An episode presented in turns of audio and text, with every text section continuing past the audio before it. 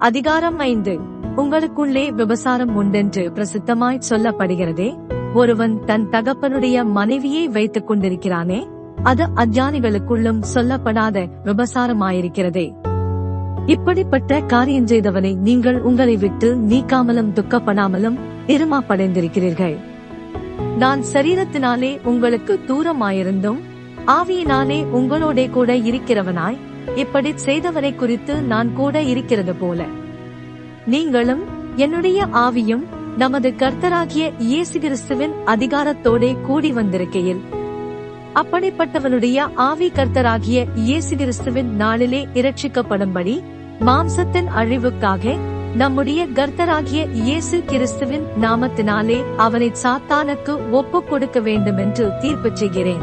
நீங்கள் மேன்மை பாராட்டுகிறது நல்லதல்ல கொஞ்சம் புளித்தமா பிசைந்தமா முழுவதையும் புளிப்பாக்கும் என்று அறியீர்களா?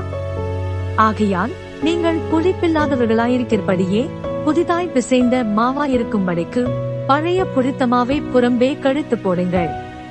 ஏனெனில் நம்முடைய பஸ்காவாகிய கிறிஸ்து நமக்காக பலியிடப்பட்டிருக்கிறாரே. ஆதலால் பழைய புளித்தமாவோடே அல்ல துர்குணம் பொல்லாப்பு என்னும் புளித்தமாவோடும் அல்ல துப்புரவு உண்மை என்னும் புளிப்பில்லாத அப்பத்தோடே பண்டிகையை ஆசரிக்க கடவோம் விபசாரக்காரரோடே கலந்திருக்க கூடாதென்று நிருபத்தில் உங்களுக்கு எழுதினேன். ஆனாலும் இவ்வுலகத்தில் உள்ள விபசாரக்காரர் பொருளாசைக்காரர் கொள்ளைக்காரர் விக்கிரகாராதனைக்காரர் இவர்களோடு எவ்வளவும் கலந்திருக்க கூடாதென்று நான் எழுதவில்லை. அப்படியானால் நீங்கள் உலகத்தை விட்டு நீங்கி போக வேண்டியதாயிருக்குமே. நான் உங்களுக்கு எழுதினதென்னவென்றால் சகோதரன் என்னப்பட்ட ஒருவன் விபசாரக்காரனாயாவது பொருளாசைக்காரனாயாவது விக்கிரகாராதனைக்காரனாயாவது உதாசனாயாவது வெறியனாயாவது கொள்ளைக்காரனாயாவது இருந்தால் அவனோடே கலந்திருக்க கூடாது அப்படிப்பட்டவனுடனே கூட புசிக்கவும் கூடாது. புறம்பே இருக்கிறவர்களை குறித்து தீர்ப்பு செய்கிறது என் காரியமா?